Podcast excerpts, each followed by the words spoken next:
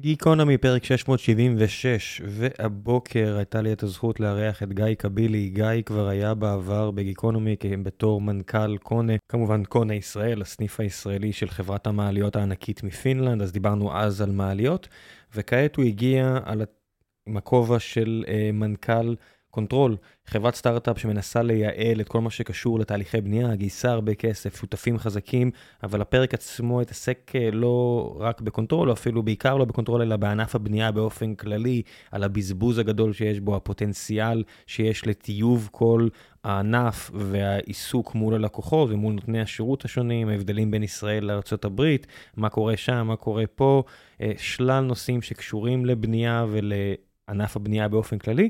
מקווה שיהיה לכם מעניין, הייתי קצת אה, חולה בתקופה האחרונה, אז גם לא אספתי שאלות מן הקהל. מקווה שכבר שבוע הבא אני אחזור אה, לכושרי, והפרקים יהיו רגילים כפי שאתם מכירים אותם. אז יאללה, לא נבזבז עוד זמן. גיקונומי 676 עם גיא קבילי, מקווה שתהנו.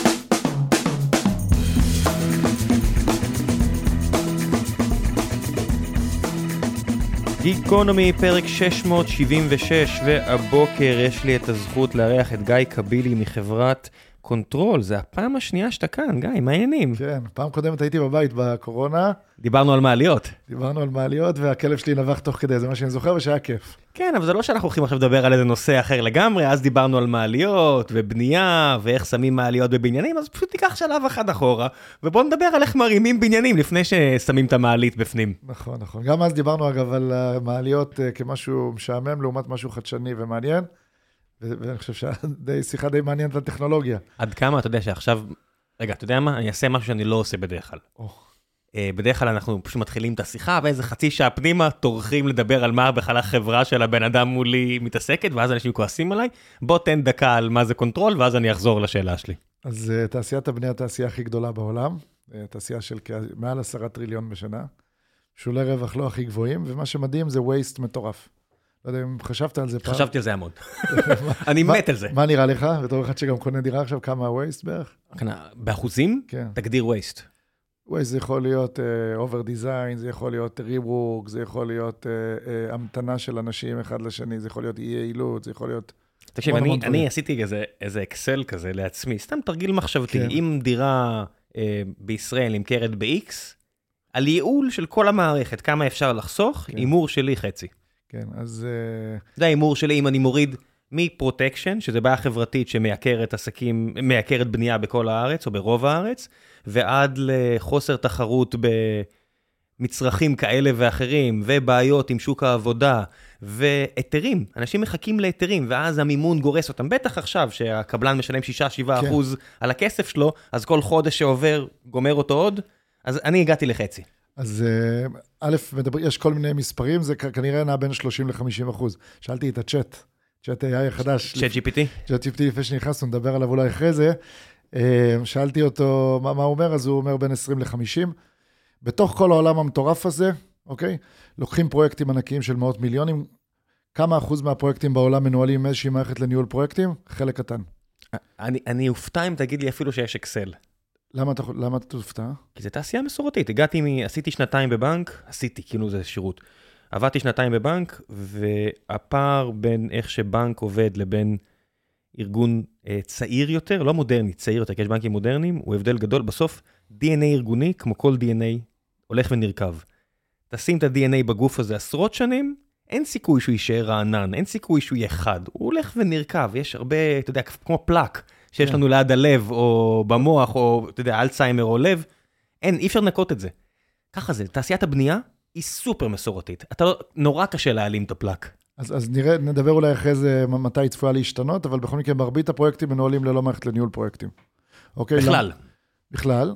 למרות שזה מדהים, יש עשרות חברות, גם גדולות, כמו Autodesk וגם uh, סטארט-אפים כמונו שניסו לפתור את הבעיה הזאת. אפילו monday מנסים לפתור את זה. אגב, יש monday construction, ואנחנו uh, בעצם לקחנו על עצמנו לעשות שינוי בעולם בתחום הזה של ניהול פרויקטים, ולאפשר להפוך את הקערה על פיה, ולה, ולהגיע למצב שאם היום 20% אולי משתמשים באיזושהי מערכת, ו-80% עובדים, כמו שאתה אומר, עם האקסל והוואטסאפ והאי-מסאג' בארצות הברית, להפוך את זה. איך, בו, איך מחליטים לוקל או גלובל? הרי אמרת עשרה טריליון דולר, אז ברור שעשרה טריליון דולר זה מספיק טוב ל-total addressable market, אבל אם אני מסתכל רק על ישראל, רק ישראל זה עשרה מיליארד. אוקיי, זה גודל השוק, שוק כן. הבנייה, כעשרה מיליארד. אם היית הולך רק על גודל השוק הישראלי, זה עסק, זה סטארט-אפ. אבל אתה לא הולך רק על ישראל, אז איך בכלל מחליטים? כי אני מניח שסט הבעיות שיש במקום כמו סין, שהוא חלק עצום מתעשיית הבנייה העולמית, מאוד שונה מהודו, מאוד שונה מרוסיה, מאוד שונה מערב הסעודית, מאוד שונה מישראל. איך בונים מוצר לעולם שהוא כל כך מגוון? תראה, אז הסיבה שאין אדפשן של, שאין אימוץ של מערכות כאלה, אתה דיברת על תרבות, אבל גם, גם יש סיבה עניינית. סיבה עניינית זה שפרויקט בנייה, נגיד הבניין שאנחנו נמצאים בו, אוקיי, זה בניין, נניח שרשום בראש הבניין שמי שבונה אותו זה קבוצת עידר, או בארצות הברית טרנר. בסוף יש פה 30, 40, 50 חברות ששותפות לפרויקט הזה. איך מייצרים שפה משותפת בין 50 חברות? בכל פרויקט שהוא. דבר מאוד מאוד uh, קשה. והבעיה הזאת של מה שאנחנו קוראים uh, צוות שמתכנס לפרויקט מסוים, one time team, צוות שהוא אד הוק, נגיד לשלוש שנים שבונים את הבניין שאנחנו נמצאים בו. והמוצר הזה הוא גם מוצר חד פעמי, זאת אומרת, one time team, one time product, זה בעיה שהיא די רוחבית בעולם. ולכן הפתרונות, אה, אולי המקצוע, שאולי שיטות העבודה בארצות הברית בונים בתים בעץ, ובישראל בבטון, ובסין, אני לא יודע מה, בפלדה, whatever, הבעיה התרבותית היא בעיה דומה, ולכן הפלטפורמות הן צריכות, יכולות להיות cross uh, uh, יבשות ו cross מדינות.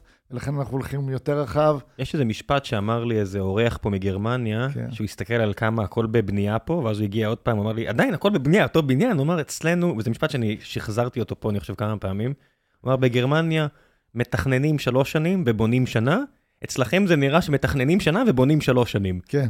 אה, זה נראה לי פער מאוד משמעותי ביחס למוצר שאמור לעזור לי לנהל פרויקט. נכון, אבל תראה, שבוע שעבר, ביום אה, ש, אה, חמישי, שישי, חזרתי בארצות הברית, הייתי שבוע באתרים בארצות הברית. אנחנו כבר פעילים בארצות הברית בחלק מהמקומות. אתה רואה בסוף שהבעיה התרבותית היא אותה בעיה. וזה נכון ששם מתכננים יותר בפרטנות, ואתה מגיע לבניין מולטי פמילי בניו יורק, ואומרים לך, מנהל פרויקט שהם מתקדמים כל שלושה ימים קומה. נכון, לקח זמן לצאת, אבל באמת הולכים מאוד מאוד מהר. אבל מצד שני, התקשורת בינו לבין קבלני המשנה, הצורך לעבוד על פי איזושהי מתודה מסוימת, זה דברים די דומים. עכשיו, בואו ננסה לחשוב, כן, אתה רואה בניין, כן, מגדל מגורים של 66 קומות. בסוף הפעולה עצמה, התחלנו ב-50% waste. הפעולה עצמה היא די רפ... אה, חזרתית. הרי בונים דירה. מה זה דירה? זה סט של פעולות שחוזרים עליהן פעם ועוד פעם ועוד פעם ועוד פעם ועוד פעם.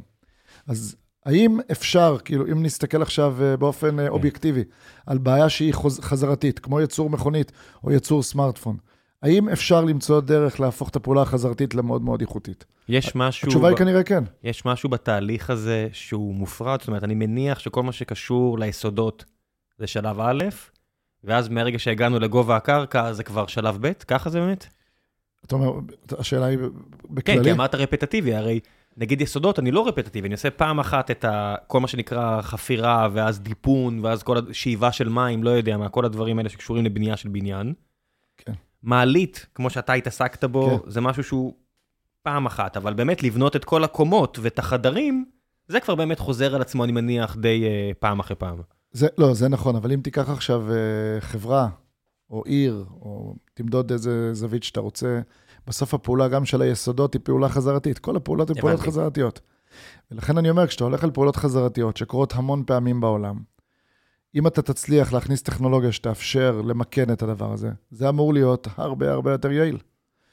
אמ, וזה הסיפור. עכשיו תראה, אם, אם באמת מסתכלים על ה... בואו רגע נשים את קונטרול בצד. קונטרול, אני חושב, זה פלטפורמה שיכולה לעשות שינוי משמעותי באיך שמנהלים פרויקטים בעולם. אולי נדבר אחרי זה למה היא תצליח במקומות שאחרים לא הצליחו, שזה הרבה נושא של אה, פשטות שימוש. אבל, אבל יש סיכוי די, די, די טוב. אני חושב רגע, ש... רגע, 50 אחוז שאתה מדבר עליו, כן. שאתה שואף לשפר. כן. הוא אה, לאורך כל העולם, או שאתה רואה מקומות שבהם יש הרבה יותר בשר על השולחן? תראה, א', זה משתנה בין uh, יבשות, זה גם משתנה בין חברות. אם תיקח במדינת ישראל ותמדוד עכשיו חברה-חברה, זה קצת קשה למדוד, כן, אבל נניח שתצליח, אתה תראה גם שונות בין חברות. כן, שותף שלך יגיד שתדהר זה דבר אחד וכל השאר זה דבר אחר, אבל... אה, כן. כנראה שזה נכון על פי המוניטין של הקבוצה. וגם על פי המחיר של כל אה, דירה, אבל בסדר. כן, למרות שאתה יודע, כאשר אתה קונה דירה, כן, מחר בבוקר אתה קונה דירה, סיפרת לי לפני שאתה כן. עכשיו בהליכי רכישת, אה, או שקנית דירה לא מזמן.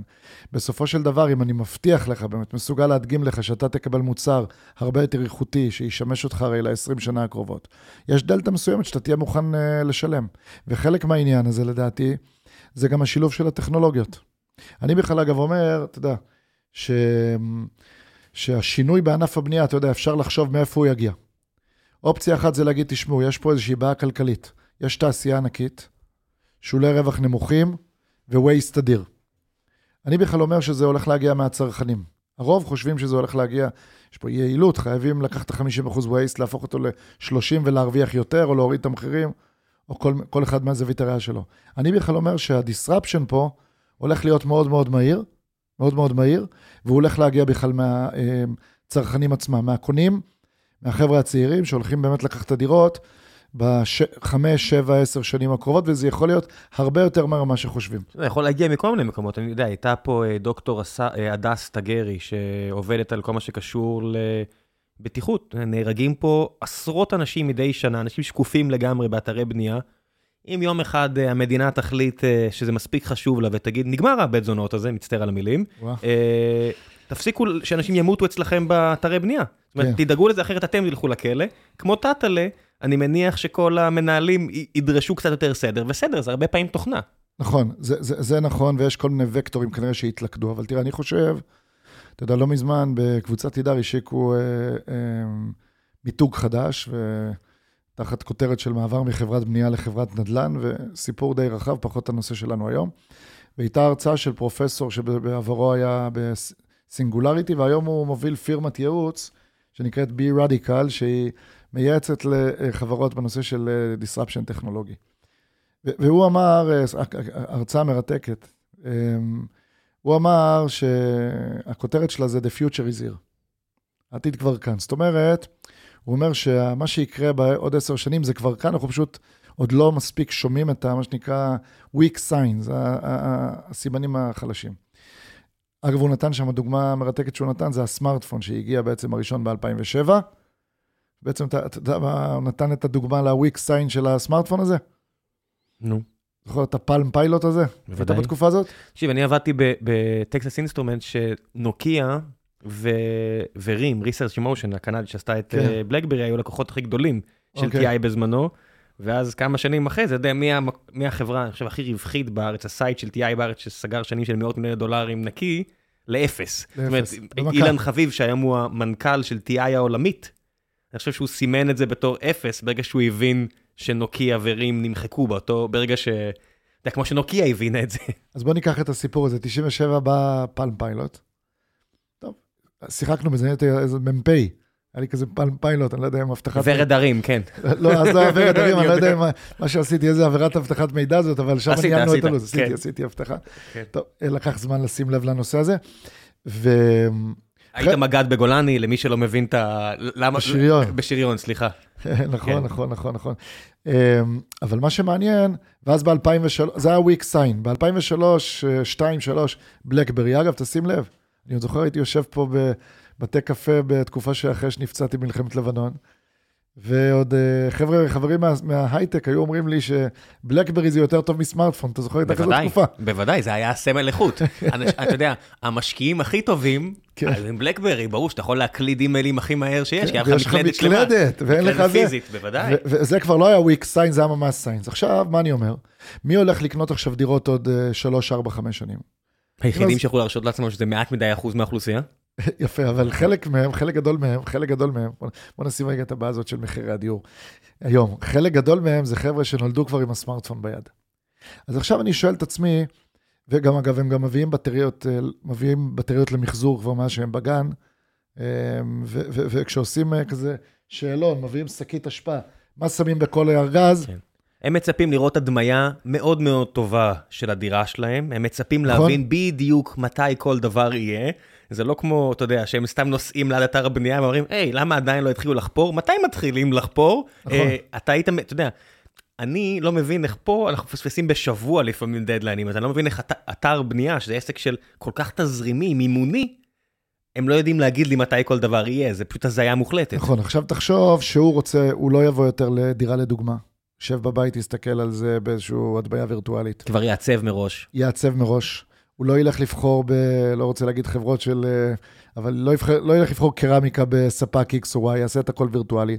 כשיבנו את הדירה, אגב, הוא ידע בכל רגע נתון איך ההתקדמות של הדירה שלו ספציפית. אגב, כשהוא יקבל את התוכניות, אתה יודע, יש לך, חס וחלילה, לא עלינו, פתאום יום אחד יש לך פתאום רטיבות בקיר. אתה מתחיל לגרד בראש, איפה עובר פה הצינור? הוא יקבל את ההדמיות, כולל של פנים הקירות, באופן דיגיטלי. זאת אומרת, הרבה מאוד uh, דברים, וגם אגב הוא ישאל, החברה שבנתה לי, היא חברה שהיא מייצרת waste או לא, היא שומרת על הסביבה או לא. עכשיו אומרים, זה נשמע מאוד מאוד רחוק, יש מחסור בדירות וכן הלאה וכן הלאה וכן הלאה. זה יכול לקרות, יכול לקרות מאוד מהר. אתה יודע, הבוקר, התחלנו לדבר בבוקר על הצ'אט, נכון? הצ'אט החדש. GPT, כן. כן.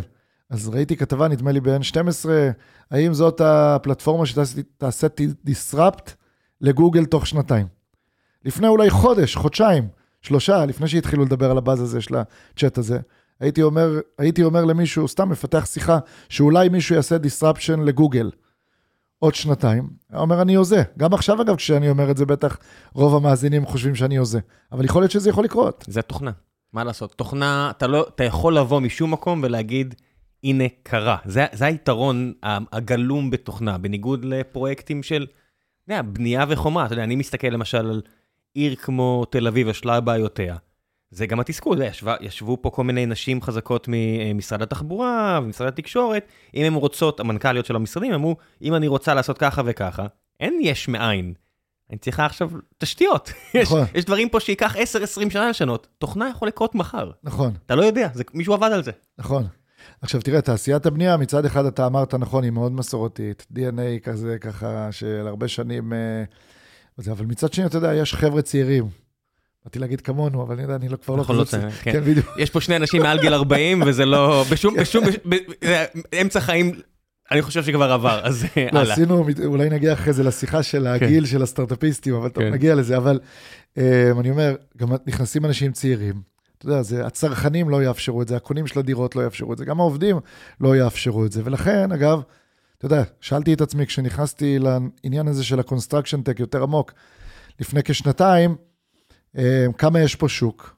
הופתעתי לגלות שני דברים. אחד, מאות סטארט-אפים בתחום הזה, גם פה בישראל. ושניים, אתה פתאום רואה את קרנות ההון סיכון הכי גדולות בעולם.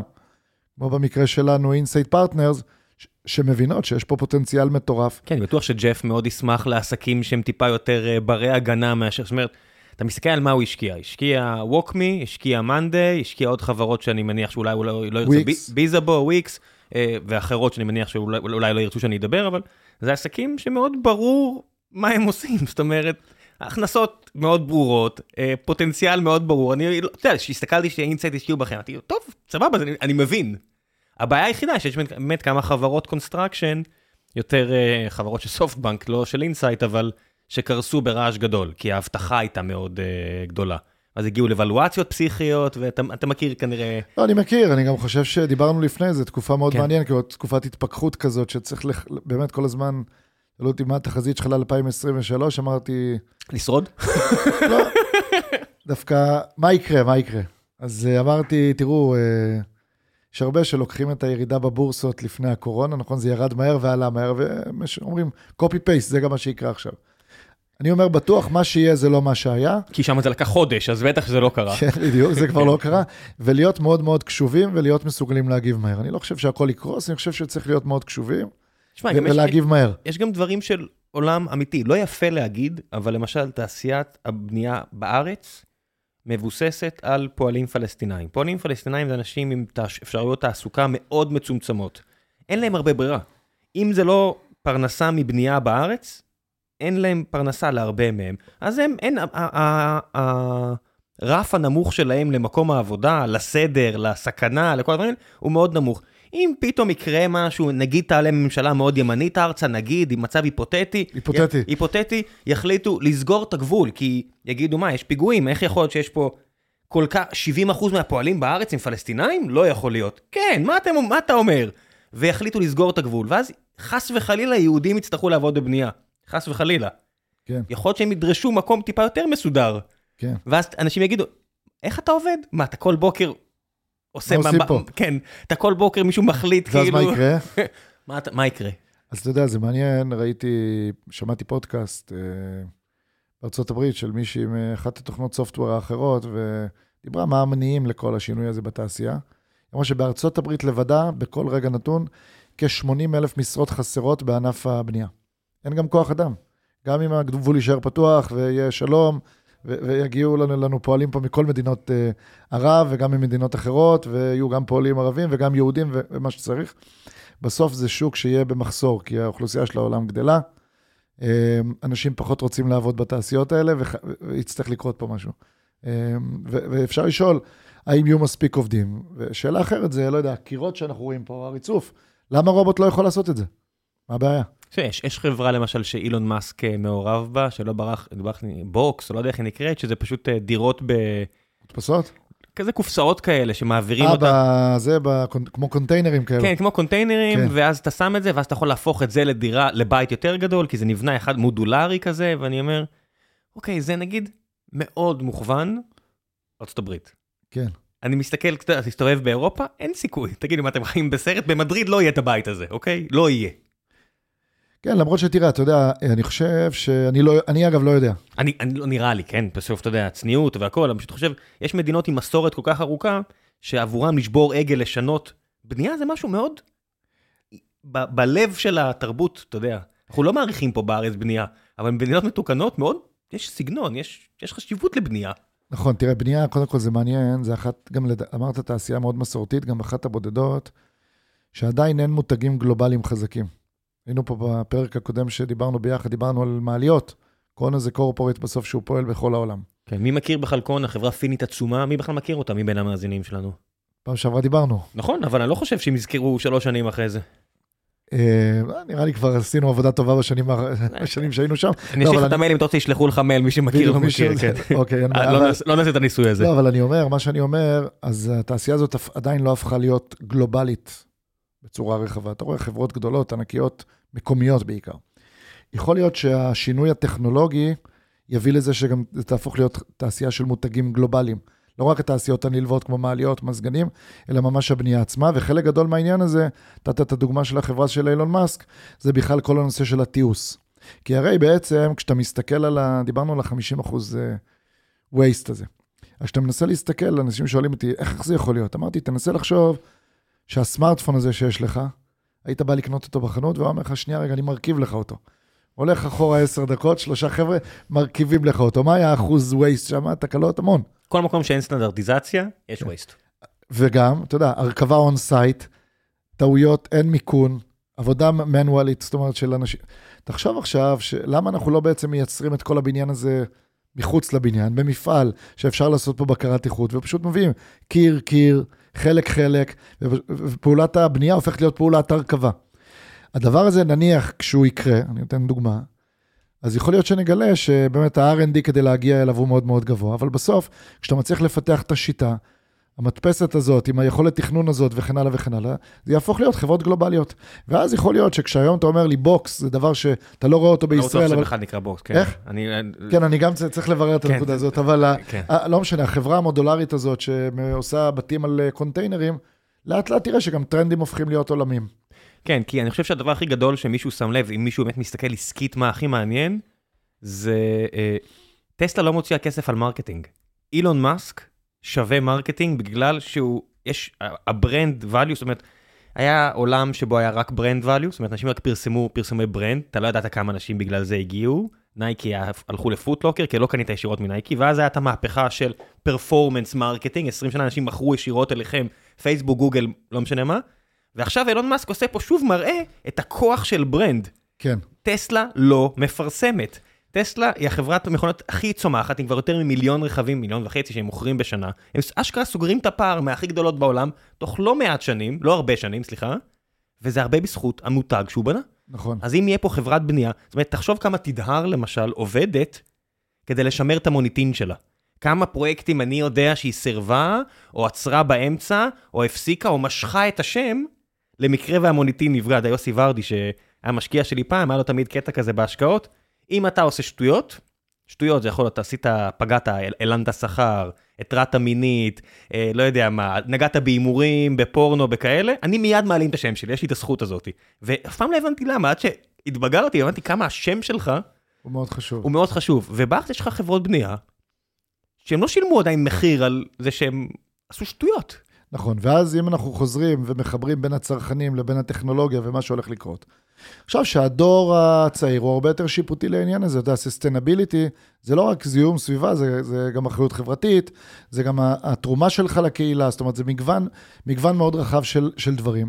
ואת כל הדברים האלה ביחד יהיה קשה מאוד לממש, בלי איזשהו שינוי מאוד מאוד עמוק, שיש לו הרבה רבדים, ואחד הרבדים המרכזיים בו זה טכנולוגיה. איך התחלתם? איך התחלנו את הדבר הזה? תראה, האמת, שמה שמעניין, ששני השותפים המייסדים הנוספים, גיל גבע, שהוא יושב ראש ובעלים של קבוצת אה, תידר, או מייסד של קבוצת תידר, וגיא גבע, שהוא יושב ראש של וקסמן גוברין גבע, שזה חברת אה, ניהול פרויקטים אה, ופיקוח הגדולה בארץ. התחיל בעצם בפיתוח של מוצר פנים ארגוני. אומרים, אנחנו, שתי הקבוצות האלה ביחד מייצרות עשרות פרויקטים כל שנה. מאוד מוכוונות לרמת שירות מאוד מאוד גבוהה ולאיכות. הוא איך ממקנים את כל הדבר הזה. יש מתודולוגיה מאוד מאוד מובנית. איך ממקנים אותה. אה, וזה התחיל בתור איזשהו פיתוח אה, פנים-ארגונים, גם אחים, גיל גבע וגיא גבע. ואיפשהו בתחילת 21, אה, כשאני, במקביל להצטרפות שלי, הבנו, כשהתחלנו לראות את הפידבק הראשוני, או הם התחילו לראות את הפידבק הראשוני בתוך חברות, הבנו שיש פה מוצר שהוא יכול לשנות לגמרי את uh, אופן ההתנהל, ההתנהלות של, של ענף הבנייה. זה הרבה יותר גדול מ, מ, מחברות, מחברות תידר ווקסמן גוברין, זה משהו כללי. וכשראינו את האחוז אימוץ המאוד מאוד נמוך של, של טכנולוגיות uh, בתחום הזה, הבנו שאנחנו יושבים פה על משהו שאם ניקח את הידע שלנו, את הניסיון הניהולי שלנו, את ה... אה, אפילו במובן מסוים הוויזיונריות שלנו, אפשר לעשות פה משהו שיכול להשפיע על ענף הבנייה הגלובלי. בבסיס בסיס זה project management? control? בבסיס בסיס, שאני אומר לך control, אנשים אומרים מה זה control, זה לשלוט, להרגיש שליטה. אני בכלל אומר שזה משהו אחר, זה בכלל כלי מנטלי בשלב הראשון. מה הכוונה? יש לך חברים שעובדים בענף הבנייה? כן. אם אני אנסה לאפיין אנשים שעובדים בענף הבנייה הגלובלי, הם אנשים טרודים. מאוד. נכון? מאוד. איך זה בא לידי ביטוי? מה בחוויה שלך? הם צועקים, הם תמיד עסוקים, הם תמיד לחוצים, נכון. הם תמיד נעלמים באמצע, אה, צריכים לנסוע בחזרה הביתה מטרנר לתל אביב והוא נעלם עם הטלפון, אה, אני יודע, שעות לא שעות. קוראים דברים מבצעי, אירוע כן, מבצעי. אנחנו בטוחים שהוא במוסד, אבל בעצם הוא סוגר איזושהי עסקת נדל"ן, אתה יודע. כן. אז עסקת נדל"ן, אוקיי, יכול להיות שיש איזה אה, שאילתות ודברים שצריך לעשות בערב. אבל הרבה מאוד כאוס. לא, עזוב, יש לנו מישהו בגן, כן. בגן של, אחד, של, של הילד, והוא מנהל אתר בנייה. כן. הדברים שהוא מספר לי, יאללה, יוסטור. זאת אומרת, הדברים שהוא מתמודד איתם, אתה יודע, הוא מגיע עם האופנוע למקום. הבן אדם יוצא דובדבן, חוזר כולו חיוור, דברים שהוא חווה שם עכשיו. על יוסטור ולהקתו, וזה תל אביב, לא תגיד אה, בנייה בנצרת. כן, אבל תחשוב על הנושא באמת של לקחת קבוצה של, אה, לא יודע, 40-50 חברות, אתה מנהל פרויקט, אתה צריך לאגד 40-50 חברות, כל אחד עם תרבות אחרת, עם מערכות מידע אחרות, עם סגנונות ניהול אחרות, ולנהל פרויקט שהוא תחום בזמן ובכסף. זה כאוס. הכאוס הזה מייצר מצב שהעבודה לוקחת, אתה הולך עם העבודה הביתה, והדבר האחרון שאתה חש זה control. אתה לא חש תחושת שליטה בנפש שלך. ולכן כשאני מתאר את קונטרול, אני אומר, אנגלית, we bring the sense of control to construction. אנחנו מביאים את תחושת השליטה. זאת אומרת, אם תגיד לי, תצייר לי את, ה... תצייר לי את החזון, אז אני רוצה לשים אה, מנהל פרויקט שיושב עם הבן שלו בשקט, בחמש-שש אחרי הצהריים, ומשחק איתו בבית בלי שהבעיות רודפות אחריו. אתה רואה את זה? מי... אתה רואה את מה שאני אומר? אני, אני בטוח שאני רואה את זה, ואני בטוח מבין גם למה זה חסר, אבל בסוף, כדי שאותו מנהלת פרויקט ידע לישון בשקט, היא צריכה שהמנופאי יעדכן משהו, והבן אדם מחר שמגיע עם האלומיניום יעדכן משהו, כן. והבן אדם מהעירייה שפתאום עשה משהו, והמים שנזלו, זאת אומרת, מי מעדכן בסוף במערכת כדי שאותה מנהלת פרויקט תהיה בשקט בבית? אז קודם כל, אני אומר, בפילוסופיה צריך קודם כל ליצור מצב שהכלים האלו הם כלים שעוזרים לאנשים בשטח. אם עכשיו כן, צריך... שיהיה לה... תמריץ חיובי לעשות את זה. כן, כי אם עכשיו, אפילו משחק אגב, אני אומר, כי אם עכשיו זה משהו שצריך לעדכן כדי שאנחנו, שהמנהלים למעלה ידעו מה קורה, זה לא דבר שהוא מעניין. אז זה מישור אחד. מישור שני, אתה יודע, אני תמיד אומר, כשאני מגיע לספר ללקוח חדש על הדבר הזה, אני אומר לו, תגיד, אם אני אומר לך כלי ניהול בפרויקט שלנו, אני אומר לאותו מנופאי, תתקשר מולי ותדווח לי בוואטסאפ. מה הסיכויים שהוא יאמץ את זה? וואטסאפ. וואטסאפ הוא כבר במילא עושה. הוא במילא עושה, זאת אומרת. אין לך מה לשכנע אותו, כמו המג"ד בגדוד שלך היום, כמו המנופאי, כולם בוואטסאפ בדיוק, בארץ. כמו, כמו שבחברה, אתה אומר בוא, בחברה, בקונה, אמרנו יום אחד בוא נעשה איזשהו רשת בין העובדים, אמרנו בוא נשתמש בפייסבוק, כולם בעד. כן. אתה הולך איתם ימינה טיפה, ל, לא יודע, יש יישומים אחרים יותר קשה. אז בוואטסאפ הוא יצליח. הבעיה שוואטסאפ לא מאפשר באמת תקשורת מספיק אפקטיבית, ניהול תהליכים מספיק אפקטיביים, data mining, וזה גם הרבה מאוד אה, ערוצים בין אנשים בתוך הפרויקט, עשרות האנשים, בלי מקום אתה לא- מרוכז. אתה לא צריך להסביר לי, כי זה לא- זה לא צריך להתנהל, מי שלא מבין, יש דברים, אוקיי, אני רוצה להסיר מישהו, שלא יהיה לו גישה יותר, מה לעשות, החיבור הזה בין העסקי ללא עסקי, הוא חטא מטורף. מאוד משמעותי. בצה"ל זה מזעזע אותי, בכל מקום אחר זה סתם אה, גורם לי אי- אי נחת. וואטסאפ זה לא כלי עבודה. אגב, בוא נחשוב על עוד משהו. עכשיו אתה מנהל פרויקט, נכון? הדור הצעיר שדיברנו עליו ככה בוורמאפ לפני שהתחלנו, הוא די אה, לפעמים עובר בין חברות במהירות די גבוהה, אתה רואה, אתה מראיין אתה רוצה אנשים. אותו כלי, כן. יופי, אז עכשיו תחשוב שגם המידע נמצא אצלו בפלאפון והוא עוזב. אבל איך נגרום למנופאי ולכולם לעבוד? משהו מאוד מאוד פשוט. אם אני בא לאתר ואומר, תשמעו, תורידו את האפליקציה, תתחילו לעבוד, אוקיי? משהו של שניות. מצד אחד. מצד שני, שהעוצמה של השימושיות הזאת מייצרת אפשרות לנהל כמעט כל אל- אלמנט בפרויקט, זה דבר שיכול להיות שינוי מאוד משמעותי בענף הבנייה. זאת אומרת, הפועל בניין יכול לרשום, היום אני לא מגיע, אני חולה, וכאלה דרך המערכת שלכם, זה גם מערכת, בסוף, אתה יודע, כזה HRית כזו? תראה, בסופו של דבר אנחנו מתחילים בהיבטים אה, מסוימים, התחלנו מאוד חזק בתחום של האיכות. מה זה אומר? תחום האיכות למשל, כן, זה? למשל כשאתה, דירה שסיפרת לי שקנית, אה, כדי שהיא תצא מוצר ברמה שאתה רוצה, צריך לעשות לה בין 60 ל-70 סוגי בקרות תוך כדי התהליך. זאת אומרת, מישהו עושה איזושהי פעולה, הוא צריך לעבוד על פי איזשהו צ'קליסט, והוא גם צריך. וצריך לבדוק שהוא עשה את זה על פי הצ'קליסט, על מנת שגם הצינור שבתור הקיר ימותקן כמו שצריך, גם המטבח יחוזק כמו שצריך, גם המיזוג אוויר יותקן על פי התוכניות. אז בסוף יש לי שם איזושהי, במערכת איזושהי נקודה שבה האיש חותם בשמו שהוא בדק משהו ספציפי, ואז לפחות אני יודע, יש לי כתובת למי ללכת. כן, ודרך אגב, אני אומר, אני, אני לא רוצה ללכת למקום של הבקרה. זה מאפשר לו לבדוק את עצמו בצורה יותר אפקטיבית. יש לו צ'קליסט מובנה. למשל, אה, ולמנוע ממנו חזרתיות. אתה מבין? תראה, מי הלקוח בעצם? למי אתה מוכר את המוצר הזה? למנהל הפרויקט של הבנייה? תראה, בסופו, הבנייה? בסופו של דבר, מוצר איכותי, כשהמוצר שמיוצר, שזה הבניין, הוא יהיה בניין יותר איכותי, זה אינטרס מאוד משמעותי של הרבה אנשים. זה היזם שייתן אה, דירה שהרפיטיישן, המוניטין ש, ש, ש, שלו כנגזרת מאיכות הדירות יהיה מאוד מאוד טוב. הקבלן יעשה עבודה יותר יעילה, קבלני המשנה יהיו יעילים. דיברת על בטיחות, זה סביבה הרבה יותר... הבנק המלווה בטח ישמח לדעת שדברים מתקדמים כמו שצריך. אז, אז לכן, לכן לשאלתך, כשאתה חושב על המודל העסקי, אפשר למצוא כל מיני אנשים שיהיו הביירים ויחליטו לחולל את זה בתוך הפרויקט, זה יכול להיות יזם, זה יכול להיות קבלן, ראשי. אמ, אז יש, לא, יש מספר, מספר חלופות, וזה מאוד מאוד תלוי בתרבות המקומית של, ה- ש- של אותה מדינה וב setup של אותו פרויקט, אבל לא חסר stakeholder ים שיזמו את זה, אבל עדיין מסובך, בסוף אתה צריך למכור פיסת תוכנה, כן? ואתה צריך לתמחר אותה, אם אתה מתמחר אותה לפי מספר seats, האם אתה מתמחר אותה לפי לוגוים, אתה יודע, החברה שקונה, זה, זה, זה, זה מה שנקרא, בשפה צה"לית, זה אירוע מורכב גם ככה. כשאתה מעביר את זה למשהו כמו בנייה, נהיה... אתה יודע, בזמן שאנחנו יושבים פה, בצד השני של העולם, יושבים אה, אדם מוסרי ומרק צוקרברג ורבים על האם לשים פרסומת בין אה, ריל אחד לריל אחר באינסטגרם שלהם, וזה... יש שם דיונים כמו לא יודע מה, על הפיסה הכי קטנה. פה את הכמות החלטות שאתה צריך לעשות רק על התמחור של מוצר כזה בבנייה, אני לא אפילו, אני לא מדמיין אפילו מאיפה להתחיל את הדיונים כאילו. אבל בוא, בוא נעשה רגע זום. זו- זום עסקית זה בעיה סופר מורכבת. אני, אני לא בטוח, ואני לא? לך... תסביר לי. אני אגיד לך.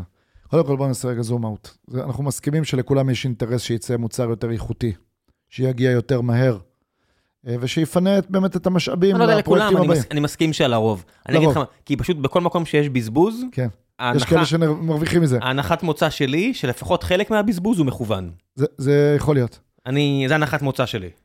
עכשיו, כשאתה מסתכל על הנתונים, אני אתן דוגמה כמה מספרים, כן? Rework בענף הבנייה, Rework מוערך בערך 20 אחוז. מה זה אומר? מה זה? Rework, עבודה, כאילו לחזור על עבודה. אה, התהליך לא. הטיח לא מספיק טוב, תחזור? כן, אבל זה, עכשיו הדברים, בואו בוא נחשוב רגע על הבעיות. חלק גדול מהבעיות זה למשל, בניתי פה את התעלה של המיזוג, ועבדתי לפי גרסה לא הכי עדכנית של התוכניות. Rework. Rework יכול להיגרם מעובד לא מספיק מיומן. Rework יכול להיות uh, בגלל שאני שמתי פה את, ה, אה, לא יודע, הנמכת תקרה, אבל לפניי מישהו היה צריך לשים את התשתית של הספרינקלרים. לא עבדו על פי התהליך. 20 אחוז, אוקיי? דיברנו על תעשייה של 10 טריליון דולר. 20 אחוז מהקוסט יכול ללכת ל-rework. עכשיו בוא נגיד שזה לא 20, נניח שזה 10, כי תמיד יש מישהו שמתחיל לעשות את הוויק... להיות שיש מישהו שמאזין עכשיו ועושה את החישובים, זה לא יכול להיות 20, זה 10. אוקיי, חמישה. עכשיו, באמת, כשאתה מסתכל על זה אל מול, אתה יודע, לא ניכנס למחירים, אבל אתה יודע, אל מול, אתה יודע מה, איקס אה, אלפי דולרים שעולה תוכנת ניהול פרויקטים בחודש בפרויקט. אתה מבין שהמספרים, 3, 4, 5 טעויות מג'וריות בפרויקט, החזרת את המספרים של הטכנולוגיה הזאת. אתה לא צריך לשכנע אותי, לא, כי אני שואל מה הם עושים עכשיו, והם אומרים לי, אין כלום עכשיו. לא, ולכן אתה אומר זה בעיה סבוכה, לדעתי דווקא זה בעיה לא, קלה. הבעיה סבוכה זה איך אני מצליח למקסם את הכסף שאני מוציא. בסוף, אתה יודע, האינטרס שלי, אתה, כחברה מסחרית, כן. אתה צריך לתמחר את זה נכון. אתה יודע, מספיק גבוה כדי שיהיה לך שולי רווח יפים ותבנה עסק מגניב שג'ף מאינסייט יהיה גאה בך, אבל מספיק נמוך כדי שאשכרה ייקחו את זה. לא, אז אני חושב שבסופו של דבר יש פה המון ערכים שלאט לאט יבואו לידי ביטוי. אתה יודע, הפשט, אמרתי, הפשט זה היעילות של הפרויקט. כן. אחרי זה בוא נכמת, אתה יודע, אתה גם אה, אה, אה, שייך לך, או חלק, או אחד המייסדים של חברת סטארט-אפ כבר די, די גדולה, חברה די גדולה. אתה יודע, כמה אנחנו משקיעים בשביעות הרצון של העובדים שלנו. לא מספיק. לא מספיק, אוקיי, אבל כולנו עוסקים בנושא הזה, כן. נכון? אז תחשוב שאני נותן לעובד שלי, עוד לפני שחסכתי בווייסט, כלי שהוא בבנייה מרגיש יותר טוב ויכול ללכת הביתה בתחושת שליטה יותר טובה. זאת אומרת, הוא יהיה יותר מרוצה, אני מוריד את הסיכויים שיעזוב אותי, כמה זה שווה. ואחרי זה תחשוב על המוניטין שלך כמקבל דירה, רוכש דירה שמקבל מוצר הרבה יותר איכותי. זאת אומרת, הערכים פה הם ערכים הרבה יותר עמוקים מה-50% waste שיהפכו להיות 47. איך נראה אתר אמריקאי לעומת ישראלי, שאתה מגיע? הצורך הוא זהה, דומה, שונה?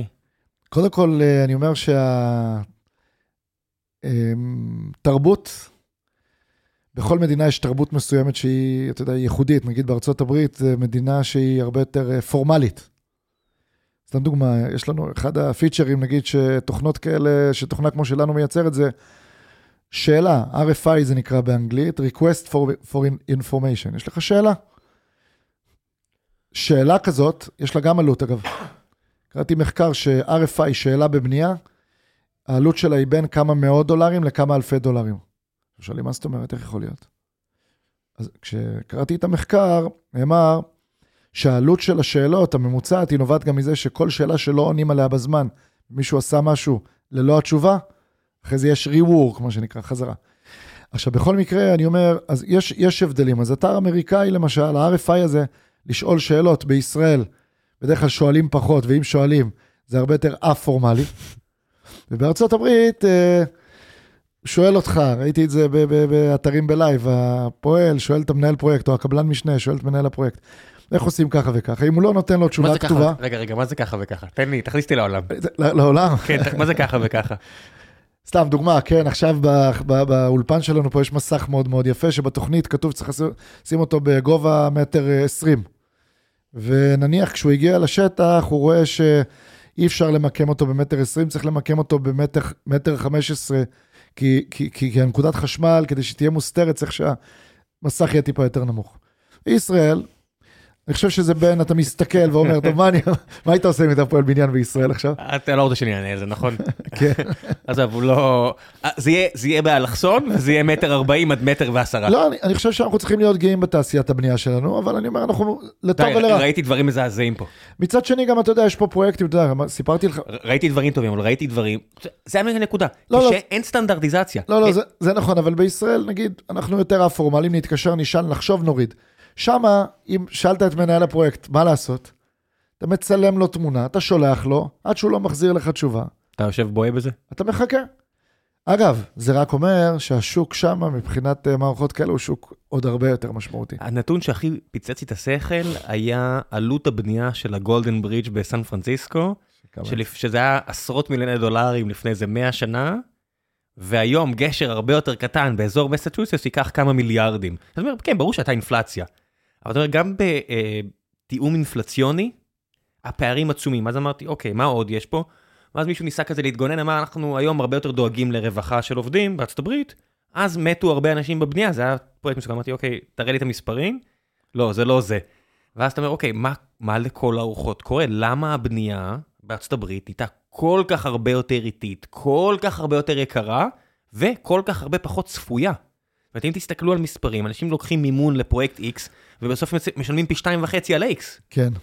יש בלגן עצום בבנייה בארצות הברית, מי שחושב שפה בלגן ושם מסודר. לא, יש לא. בלגן עצום. נכון, אז לכן אני אומר שהכאוס שאנחנו מתארים אותו בענף הבנייה הוא קיים בשתי המדינות, וגם במדינות אחרות, וביבשות אחרות. אולי האופן שהוא בא לידי ביטוי טיפה שונה בכל תרבות, אבל הדברים הם דומים. אתה נכנס לאתר בנייה, אתה מרגיש את אותם ריחות ואת אותה תחושה. בסוף צריך לבנות, אתה יודע. כן, נכון, בסוף צריך לבנות, אבל שמע, זה בסוף, אתה יודע, גם אה, תחום די, די מרתק, אתה בסוף יוצר משהו שנשאר להמון שנים, תחשוב על זה. אתה מגיע לשם, אתה יודע, סתם בתור על הכובע של קונטרול, ואז אתה מסתכל על הפיר מעלית ואומר להם, תקשיבו, חאפרים, מה אתם עושים פה? אני תמיד שואל מי, מי, מי הקבלן מעליות פה, כן. כן, יש כולה איזה שלוש-ארבע חברות גדולות בעולם, לא? נכון, זה מקום ש... שהמותג מאוד חזק. נכון, כי, תשים לב מה קרה, קרה מעבר לגלובליזציה. תיקח את קונה, דרך אגב. קונה לפני... Uh, לא המון שנים, 20 שנה, 2003-2004, היו לו 20-30 מפעלים בעולם. כן? למה? כי הלכת להעביר מעלית על uh, מכולה. לא, לא, דווקא לא. כי כל אחד הסביר שאצלו השוק טיפה שונה. מה, מה? כל אחד הסביר שהשוק שלו, השוק שלו, הוא, יש לו צרכים טיפה שונים. למה, ו... הפיר בגרמניה הוא שונה מהפיר בישראל? אז היו כל מיני תיאוריות, תיאוריות של גדל, גדלים של הפיר, תיאוריות של החומרים, תיאוריות, כל מיני תיאוריות. מה, מה, לא, לא, לא, תסביר, תסביר לי. זה ת... לא אותם חומרים? תראה, בוא, קח דוגמה מעלית. מעלית, הרי, זוכר, דיבר, חזרנו למעליות. כן. ישראליפט למשל, הייתה חברה שהיה לה מפעל, פה בישראל, הייתה מייצרת 2,000, 3,000, 200, 300, 400 מעליות בשנה. היית יכול, אגב, המפעל פה בישראל, היית יכול לבקש כל מיני דברים טיילור uh, מייד, כשהיית נכנס עכשיו לפרויקט, אפילו פרויקט של בניין מגורים רגיל. לאט לאט הבינו שכל הטיילור מיידיות הזאת, שהיא מוטה קלצ'ר, שאפשר לעשות את העיצובים ואת החומרים שיותר פופולריים בישראל, ובאיטליה משהו אחר, ובהודו משהו אחר. זו הייתה התרבות ב-2000, 2005 בקונה, עשרות מפעלים בעולם. ויום אחד מישהו חכם, זו הייתה תקופה של מנכ"ל בזמנו, אה, שהתחיל איזה מתי אלחוטה. אה, רגע, שנייה, למה צריך כל כך הרבה מפעלים? צמצמו 70-80 אחוז מהמפעלים. הפכו את זה למוצר גלובלי, כמו הסמארטפון, תחשוב, אין, נכון, אין, אין אייפון לישראל, לארצות הברית, ו... זה בערך אותו דבר, היו תקופות של, לא יודע, 5G ו-4G, זה אותו מוצר. אז הסטנדרטיזציה הזאת והגלובליזציה הזאת, בוא נראה מתי היא תגיע לענף הבנייה. תראה, במעליות היא כבר הגיעה, יש, במיזוג היא הגיעה, לאט לאט, יכול להיות שנראה אותה יורדת גם לנושא של, ה, של הרכיבים עצמם של הבניין. איפה באמת הפוטנציאל מבחינת שינויים ברכיב? אני מסתכל על ענף הבנייה, מה יהיו השינויים הגדולים? פלדה נכנסה לפני 100 שנה ואפשרה לבנות גורדי שחקים. אה, בטון מזוין, מה שנקרא, נכנס לפני 150 עד זה, אנגליה, לא יודע מה, התפשט לכל שאר העולם. מה החידושים האחרונים? יש חידושים בכלל? אז בוא נסתכל על זה רגע ממש ככה מדרך התכנון לביצוע ולשלב שה, שה, שהעסק נמסר. קודם כל, בתכנון בוא ננסה לחשוב, הרי היום אנחנו, נכון, קוראים כתבות על משך הזמן שלוקח לתכנן ולהוציא היתרים וכן הלאה וכן הלאה וכן הלאה. עכשיו, גם פעולת התכנון, כן? יש מספר סטארט-אפים, אה, ישראל, למשל, יש סטארט-אפ שנקרא סוואפ, שזה הם, אה, חבר'ה שלוקחים את עבודת האדריכלות ומנסים ל- ל- ל- לאתגר אותה באמצעות פתרון אה, טכנולוגי. אני חושב שהם מסוגלים לקחת אולי בניין של 10-15 קומות מגורים, ולעשות את התכנון שלו אוטומטית תוך דקות בודדות. טוב, אני חושב שאנשים לא לומדים חמש שנים אדריכלות בשביל שיהיה איזה תוצר מחשב ש... לא, אני לא יודע, האמת אני לא יודע, אז יש לא מעט עולמות. לא, בטוח שאפשר לייעל את העבודה. יכול להיות שחלק, כן. אחוז נכבד מהדברים אפשר. אז בשלב התכנון מדברים על תכנון תלת מימד, זה כבר קיים פה הרבה שנים, כל המידול של הפרויקטים, אבל יכול להיות שיש פה הרבה נושא של אה, AI ויכולות טכנולוגיות שיאפשרו לקצר את זה בצורה דרמטית ודרסטית, דיסרפטיבית. חושב שזה יכול להיות קיצורים של 90-95 אחוז במשך הזמן שנדרש לך לתכנן. אחד. שניים, בביצוע עצמו נראה שה... שנושא מרכזי מאוד הולך להיות הנושא של התיעוש. עכשיו, התיעוש זה לא משנה כרגע אם, החומ, אם החומרים שהבניין ייבנה הם עץ, אה, או, או, או, או איזשהו חומר אה, אה, ירוק שהוא בר מחזור, או, או, או בטון או whatever. הסיפור הוא האם תוכל לעשות את הבניין בתור קומפוננטות, חלקים, כמו לגו, שאתה מייצר אותו במפעל מאוד מאוד מסודר ואיכותי, שאתה פשוט מביא את החלקים ומרכיב אותם בבניין, והבניין אגב הופך להיות site שבכלל הוא מוטה לוגיסטיק and supply chain, זאת אומרת, אתה צריך פשוט להתחיל להביא את הקירות ואת הקומות כן. בקצב הנכון. זה פיתוח תוכנה היום, פיתוח תוכנה היום, אתה רק משחק עם אבני לגו, בסוף אתה יודע, יש לך חברות ענן, יש לך חברות SaaS כאלה ואחרות, שהן כולן מביאות לך אבני לגו שהן מנהלות בעצמן, אתה רק מרכיב אחד ועוד אחד. נכון, אז זה מהלך מאוד משמעותי, התיעוש, ואחרי זה, בשלב של שהבניין הוא בר קיימא, בניין הרבה יותר טכנולוגי וחכם. עכשיו, בתוך זה יש לו, כשאתה שואל, מה זה 300 או 400 סטארט-אפים בתחום ה-construction tech בישראל? בכל אחד מהשלבים האלה יש דברים מדהימים. קח את, אה, ראינו פה את תופעת, ה, שיח על תופעת הבולענים, בתוך כל העניין הזה של ההתחדשות העירונית. כן, ב... הבוקר ראיתי היה ברמת אביב. כן. אז תחשוב על חברה כמו אקסודיגו, כן? היום לא באנו לעשות פרסומת לקונטרול או לאף אחד, מדברים רגע רבתי, אקסודיגו, חברה של חבר'ה יוצאי 8-1, שיודעים למפות את התת-קרקע בלי לגעת בתת-קרקע.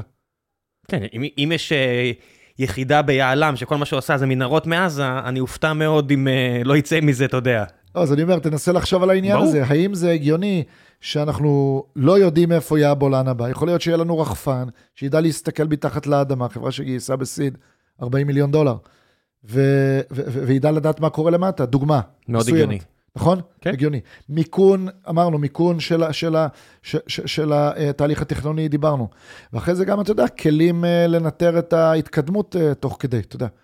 בסוף, בסופו של דבר, אנחנו מנסים לאסוף, אנחנו ב-Control, מנסים לראות אה, אי-התאמות, ליקויים, ולגרום לזה שהם יתוקנו מהר.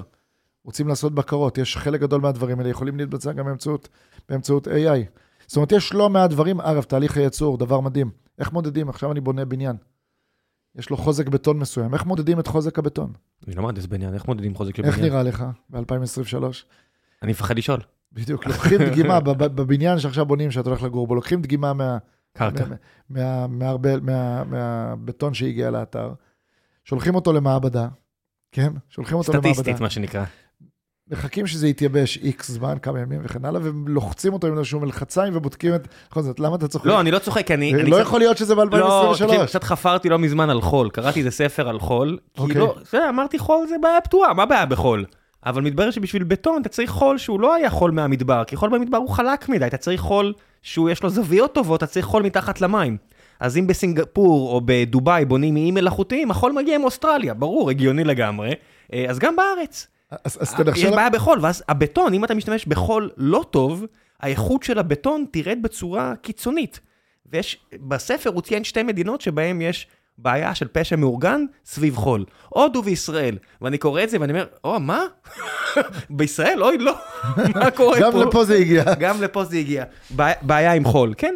אז תחשוב שהתהליך הזה שאמרתי לך, זה תהליך שלוקח שבועיים בערך. יכול להיות שכבר יצקת עוד כמה קומות, פתאום תגלה בעיה. אז למשל, יש סטארט-אפים היום שלוקחים את הנקודה הזאת, הסטארט-אפים זה גרין וייב, למשל, פה ישראלי, שככה הוא די בולט בנושא הזה, ומודדים לך את חוזק הבטון, כמעט בקירוב ל-real time. אז אתם מסתכלים על משהו כמו קונטרול, לעשות גם סוג של פלטפורמה שאפשר יהיה להתממשק אליה, זאת אומרת, בוא, אני אעשה לך plugin לסטארט-אפ שבודק אה, X-ray על הקירות כדי שאתה יודע, כמו אופניים יקרות, בוא אני אגיד לך גם אם הקיר שלך טוב, לא טוב, תסמן וי. אז אני אומר, כשאתה מסתכל בעצם, נכון מה אמרנו? אנחנו אמרנו שהתמונה היא הבן אדם, מנהל הפרויקט, חבר שלך, שהולך הביתה ומשחק עם, ה, עם הילד שלו ברוגע, נכון? זה כן. קונטרול. אז כשאתה מסתכל על העניין הזה, בוודאי שלא נוכל להעמיס עליו בפלאפון עכשיו עשרות אפליקציות, ומישהו יצטרך לרכז את כל הדבר הזה, זה בהחלט uh, כיוון שאנחנו לוקחים אותו בחשבון, וכבר, uh, אתה יודע, יש לנו יכולות ראשוניות בנושא הזה. אתם רוצים להיות מעורבים, או למכור תוכנה שהיא, מה שאתם עושים, אתם עושים? זאת אומרת, אתם רוצ... מדמיינים שאתם חלק מהתהליך הוורטיקלי, זאת אומרת שקונטרול עכשיו יושבת איפשהו בתהליך, ואז יש לה יותר נגיד stake, אה, יותר בשר, או שאתם מוכרים משהו ועוזבים אותו, סטייל כזה, Monday Construction, אני יודע מה. תראה, אני חושב שבסופו של דבר בעולם הבנייה, מכיוון שהאדפשן הוא אחד הקשיים המרכזיים, זה לא מכירה חד פעמית. אתה נשאר, וכנראה שיש עוד הרבה מאוד כיוונים שאפשר להת, לה, להתפתח. ולכן, ולכן אני חושב שהיכולת להתפתח עם מוצרים, אה, כמו, עם, שור, עם אה, רעיונות כמו שלנו, זה יכולת שהיא אה, תגרום לחברה שלנו להישאר ולהרחיב את, ה, את, ה, את, ה, את ההצעת ערך שלה לעוד הרבה מאוד כיוונים אחרים. נסה לחשוב באמת, כשאתה נמצא באתרים, תראה מה יש לך. תעשייה אדירה, גל אדיר של טכנולוגיות, וכמובן, מאוד מאוד, disrup, מאוד מאוד disruptive י ומאוד מאוד, ומאוד מאוד אה, אה, שמגיע מהר. זאת אומרת, כשאתה מסתכל על כל העניין הזה, בוודאי שאנחנו נשארים, ונצטרך כל הזמן להתאים את עצמנו למה שמגיע. אתם, אתה מכוון לעשות את הפרסונה המושלמת לקונטרול. כן.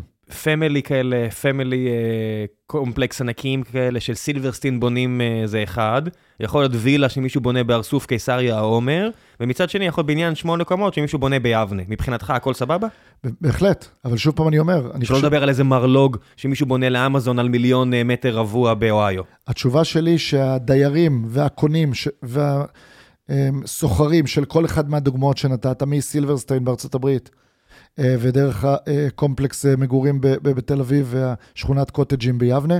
בכולם הולך להיות צרכנים שהם לקוחות דיגיטליים, צעירים, early adapters, והם יצטרכו לצרוך טכנולוגיה. הטכנולוגיה הזאת צריך להיות מוטמעת משלב תכנון הפרויקט שלהם, דרך הביצוע, ועד אחרי זה הבר קיימא של, של הדירה או הבניין שלהם. ולכן בכל המקומות האלה, פתרונות כמו שלנו ואחרים ב-construction tech הולכים להיות, ולדעתי, יותר מהר ממה שאנחנו חושבים. איך עושים go to market בדבר כזה? זאת אומרת, אתה יודע, אני מסתכל על אה, חברים בסייבר, אז זה מאוד עוזר להם שה-CISOאים וה-CIOים של הבנק זה משקיעים שלהם, ואז המכירה הראשונית היא מאוד פשוטה, או חברות SaaS אחרות שמוכרות פה אחת לשנייה בשרונה, שרונה to שרונה, כמו שזה נקרא, ואז ההתחלה מאוד פשוטה. ענף הבנייה, אוקיי, אז היה לכם תדהר. ברור לי, סבבה, אם הבוס הוא הבוס, אז הוא אומר, תשתמשו וזה קל. איך אתה מגיע עכשיו, נוחת בבויזי איידו, או לא יודע איפה, ומצליח למכור? כאילו, מי מכיר אותך? איך אתה מתחיל?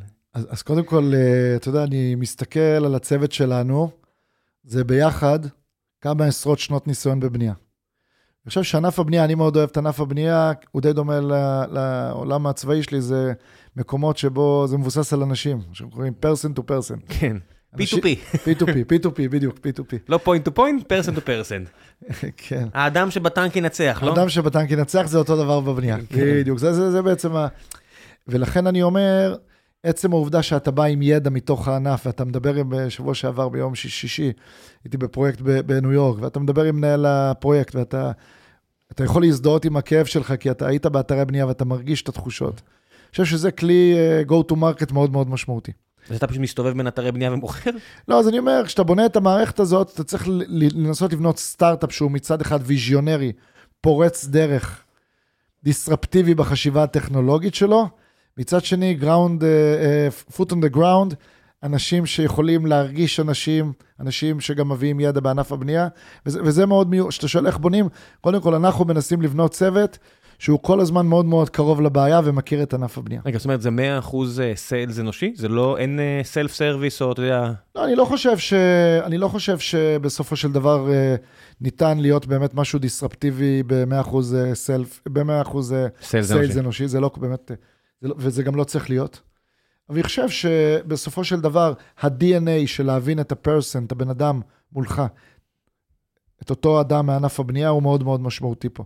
אז, אז, אז זה, זה נקודה אחת. נקודה שנייה, אני אומר, אמ, ניכר שהיום אה, הניד לפתרונות בבנייה, זה כאילו אנשים מחפשים אותם. אתה לא באמת, אתה לא הולך לשוק שאתה צריך לשכנע במשהו שאנשים, אה, זאת אומרת, אה, לא מחפשים אותו, מחפשים היום את הפתרונות. לכן אני חושב שה-go to market הזה הוא, הוא לא, לא, לא, לא, לא שונה בהרבה מ-go to market עכשיו של אנשים טכנולוגיים שמכרו פתרונות סייברים לאנשים אחרים. פשוט השיח בענף הבנייה, לדעתי, הולך וצובר תאוצה סביב פתרונות טכנולוגיים. פשוט צריך להיכנס לשם אה, אה, אה, בשווקים הנכונים, בקצב הנכון. וזו פעולה שהיא בסך הכל לא, לא, לא, לא הכי מורכבת בעיניי. תגיד, בניו יורק הם גם מתלוננים על העירייה? גם מאשימים את הכל את העירייה? תראה, בניו יורק, אפרופו אמרת על תכנון, בניו יורק הרשות המקומית היא מאוד מאוד דומיננטית בשלב הביצוע עצמו. מה זה אומר? אתה צריך מאוד מאוד לוודא שיש מתאם בין מה שתכננת למה שביצעת. הם בודקים אותך גם, DOB, Department of Building, בודק, בודקת אותך גם תוך כדי תהליך הבנייה. זאת אומרת, אה, העירייה היא מאוד מאוד, אה, מחלקת הבנייה, Department of Building היא מאוד מאוד דומיננטית. זה דורש ממך, אה, זאת אומרת, תמיד יש תלונות, נכון, שמבקרים אותך. כנראה בכל מקום בעולם זה לא נעים. אבל זה דורש תכנון מאוד מאוד פרטני, כפי שדיברנו לפני זה, והקפדה שגם הביצוע תואם לתכנון. ולכן אני חושב שבסך הכל, אתה יודע, בכל מדינה יש את הביקורת שלה כלפי בדרך כלל המוסדות האלה, אבל אני חושב שבסופו של דבר, יש שם כללי משחק, ואנשים מתנהלים לפי כללי המשחק. אין מקביל לגרטנר בבנייה, נכון? אין איזה מישהו שאומר, זה טוב, זה לא טוב, הנה, הנה ורטיקל חדש, הנה לא ורטיקל חדש, אין איזה תקנון על תוכנות בנייה. לא, יש כל מיני מדדים, אה, אתה יכול לראות בארצות הברית אה, אה, את ה-ENR למשל, יש כל מיני מדדים לנושא הזה. תראה, זו תעשייה ענקית. אני חושב, אני, חושב, אני חושב שיש, אבל אני חושב שזה ילך ויצבור תאוצה, כי תראה, מה הטכנולוגיה בעצם מאיצה? היא הופכת את התהליך מ-manual process ל-digital process. הנגזרת של העניין הזה המון המון המון דאטה, על כל היבטי העניין. מנתונים על ה-Waze, דרך נתונים על משך הביצוע, דרך נתונים, אתה יודע, אולי גם נתונים על שביעות רצון של העובדים ושל הלקוחות. ולכן לדעתי, ככל שנתקדם בתהליך של ה-Digital Disruption הזה שקורה בענף הבנייה, אנחנו נראה יותר ויותר גם אה, measurements, מדידות והשוואות שהן יותר אה, מדויקות ואמפיריות, כמו שאנחנו רואים בתעשיות אחרות. אני כמעט משוכנע בעניין הזה. מה אתה לוקח מבטר פלייס? יותר מה כן לעשות או יותר מה לא לעשות? תראה, קודם כל, אה, דיברת על טסלה לפני, אנחנו היינו בערך באותם שנים פעילים איתם. טסלה לפני אילון מאסק. טיפ-טיפה לפני. כאילו... באיזה שנה טסלה הוקמה, אתה זוכר? אני חושב שטסלה הוקמה תחילת שנות האלפיים, ואילון קנה אותם איזה 2006-2007? 7, ואנחנו בבטר פלייס 7-8 כבר הייתה פעילה. אוקיי. Okay. 8 לדעתי. תראה, מה אני לוקח מבטר פלייס, אה, מכל דבר אפשר ללמוד, אני חושב שמבטר פלייס זה בעיקר אה, הנושא של... שצריך להיות מאוד מאוד, מאוד, מהירים בסטארט-אפ, אבל גם, גם, גם מאוד מאוד צנועים. זאת אומרת, אני חושב שבטר פלייס, אולי הסייד אפקט של השקעות אדירות בשלב מוקדם, גרמו לחברה להיות... בדקתי, 2003 הוקמה, 2008 אילון מתמנה למנכ"ל. הבנתי, לא, ובטר פלייס? אתה כבר יכול להגיד. אז אני חושב ש-2008 כבר הייתה פעילה. לדעתי שי הביא, הגה את הרעיון בדבוס ב-2006 או 2007. 2007, אותם שנים בערך. אני חושב ששם ראינו גיוסים מאוד מאוד גבוהים, שהביאו את החברה לפתח uh, התנהגויות קורפורייטיות בשלב מאוד מאוד מוקדם. מה שייצר איטיות מסוימת. נסה לחשוב על ה... אם היום היינו לוקחים את הבעיה, עם אותו רעיון של Better Place, אומרים, יש לכם מיליארד דולר, רק הוא יכול להיגמר יום אחד. אה, תבדקו את עצמכם במהירות שלכם, ב, אה, מתי אתם עוברים משלב הסטארט-אפיות לשלב החברה טיפה יותר גדולה, לשלב הקורפורטיות, אולי היה צריך לעשות את זה אחרת. ולכן מה שאני לוקח משם, שסטארט-אפ צריך להיות אה, אה, אה, יצור שהוא, אסור לו להסתנוור, הוא צריך להיות מאוד מאוד מחובר לקרקע, למרות שהרי כל המהות זה ויז'ונריות, אנחנו בקונטרול הולכים ומאמינים שאנחנו הולכים לשנות את אופן ניהול הפרויקטים בעולם, אבל עדיין מחובר לקרקע, ולהקפיד כל הזמן על מהירות. המהירות הזאת, אגב, אתה יודע, דיברנו לפני זה כשני אנשים שנמצאים בתפקידים ניהוליים בחברות, על אחוז ההחלטות הטובות שלנו ואחוז ההחלטות הלא טובות. זה גוזר, אגב, שאתה לא יכול לעשות, אה, אה, לא לשאוף ל-100% החלטות טובות, גם לא ל-90 וגם לא ל-80. המהירות היא מאוד מאוד משמעותית, אני חושב ש, ששם המהירות, הסרבול והגינונים הקורפורייטיים נכנסו בשלב קצת מוקדם מדי, וזה דבר שגרם לנו לא למצות את הפוטנציאל שלנו. אז מה אתה לוקח, מה אתה משנה? מה אני משנה? להיות, אני אומר, להיות מאוד מאוד מהיר. אתה יודע, אני שואל את עצמי, כן, התעשייה אה, הזאת של הבנייה, הרי יש גם שחקני תוכנה ענקיים. למה שננצח אותם? כן, לסילברסטין יש מחלקת אה, חדשנות אה, שגיא ורדי שהתארח פה, משקיע בשלל חברות, ל-JLL יש לא מעט אנשי טכנולוגיה שמנסים לעשות דברים, לכולם יש את הבעיות שלהם, כן? נכון. אני לא... שלא יישמע מדבריי כאילו JLL וסילברסטין רצים במהירות האור, רחוק מכך. ויש חברות אה, ענק כמו אוטודסק וטרימבל, זאת אומרת, אנשים מתעסקים בנושא הזה כי מבינים שהנושא... אז אני אומר, מה אני לוקח? אני לוקח שאתה צריך להיות מצד אחד ויזיונר, מצד שני, אה, המהירות היא מאוד מאוד משמעותית. בסופו של דבר, אני חושב ש... בבעיות, ש... ברוב הבעיות שהיום אנחנו מתעסקים בעולם אה, הבנייה, יש לא מעט אנשים שאני חושב חושבים, ניתן לעשות פה disruption וצריך להיות מאוד מאוד מהירים כדי להיות אחד הראשונים. ויש יתרונות בחברות שהן טיפה יותר קטנות, המהירות היא יכולה להיות מאוד מאוד משמעותית. הרי דיברנו תוך כדי, מי חשב ש... יודע, כתבה שקראתי הבוקר, שהצ'אט, אה, GPT הזה יכול לעשות disruption לגוגל. איזה מין שאלה זאת בכלל? מי חשב על כזאת שאלה? אני אומר שהחברות שהן יותר קטנות, יותר דינמיות, יותר מהירות בשלבים המקדמיים, הרבה מהירות, לוקחות החלטות אה, מהירות, אבל גם יודעות לשנות מהר את הכיוון שלהם. זה לדעתי המפתח, אה, אחד המפתחות המרכזיים שאני מנסה להתנהל לאורו אצלנו בחברה. יפה. יאללה, המלצות, אין לי רגולציה, מה שבא לך. המלצות, מה שבא לך. אין אה, אין רגולציה, מה שבא לך. על, על כל תחום שהוא. מה שבא לך, מבואו לעבוד איתי ב- בקונטרול ועד... קודם לכו- כל, לכו לראות את הסדרה או הסרט הזה, אני יודע מה שבא לך. קודם כל, בואו ל construction tech ולקונטרול. למה? כי אני חושב שהיה הרבה שנים הפרדה בין עולם ההייטק לעולם הלואו-טק. אני חושב שלאט לאט אנחנו רואים שהפערים מצטמצמים. ה construction tech זה ממש חיבור מצוין בין הדברים האלה, גם בקונטרול, גם בחברות אחרות. זה מצד אחד ויזיונריות, טכנולוגיה שהיא high-end, מצד שני להמשיך לגעת באנשים, אנשים מעולים בתעשיית הבנייה העולמית. זאת אומרת, זה שילוב בין ויזיונריות לתרומה לנפש. איך אומרים, מי שבתוך זה, ייהנה. אז זה ככה איזושהי המלצה. המלצה שאני נותן כן. לכם, גם לך, אני לא יודע אם אתה עוד רוצה לשנות, ו- אתה יכול עוד לשנות קריירה בגילך. אני לא יודע, אני יודע, בניתי- בניתי כבר, עזרתי לבנות בנק, עזרתי לבנות אה, ככה, עזרתי לבנות שם, אז לך תדע מה מה היעד הבא בתור. אולי עברת שאתה עוד אה, שנתיים מקבל את הדירה החדשה שלך, יכול להיות שזה כאילו, זאת אומרת, ה-lesson and learned מהעניין הזה יהיה, וואה, להצטרף אה, ל construction יש-. יש מלא lesson learned מהסיפור הזה. ואז כן. גם יהיה לנו אה, פודקאסט שנקרא אה, איזשהו טוויסט של גיקונומי, שיהיה קונטרול. פודקאסט ונארח כל מיני סטארט-אפים בתחום ה construction tech, ויהיה לנו כבר, אתה יודע, אותך שאתה תביא לנו את זה, כן. אבל אה, לא, אני חושב שזה באמת אה, מרתק, והרבה אנשים מתעשיות המסורתיות יוכלו להיכנס לזה די די די במהירות, וזה זה ממש, אה, וזה ממש מגניב. וכשדיברתי על, אתה יודע, תעשיית הבנייה, זה נשמע כזה מאוד בטונים וקר, ו- והחיבור של זה לנפש של האנשים, אני חושב שהסיפור הזה בעולם, המאוד אינטנסיבי שאנחנו נמצאים בו, לדעת לנסות להבין גם את העומק של, ה, של, של ההשפעה על, ה, על, ה, על ה, באמת הרמה המנטלית של העובדים בכל, בכל תעשייה, זה, זה, זה חברות שיכולות להגיע רחוק. והמלצות אחרות ממך, משהו שאתה אוהב, אה, קראת, שמעת, עשית, בא לך להמליץ עליו. אה, אז אני אומר, אה, אני אומר, לאחרונה סיפרנו, אתה יודע, בקונה דיברתי הרבה על הנושא של המעבר לאורבניזציה, כולם עוברים לעיר. זה היה גולת הכותרת של הפוסטקאט הקודם, היום סיפרתי לך בתחילת המפגש שעברתי לא מזמן לכפר. עזב את המעלית.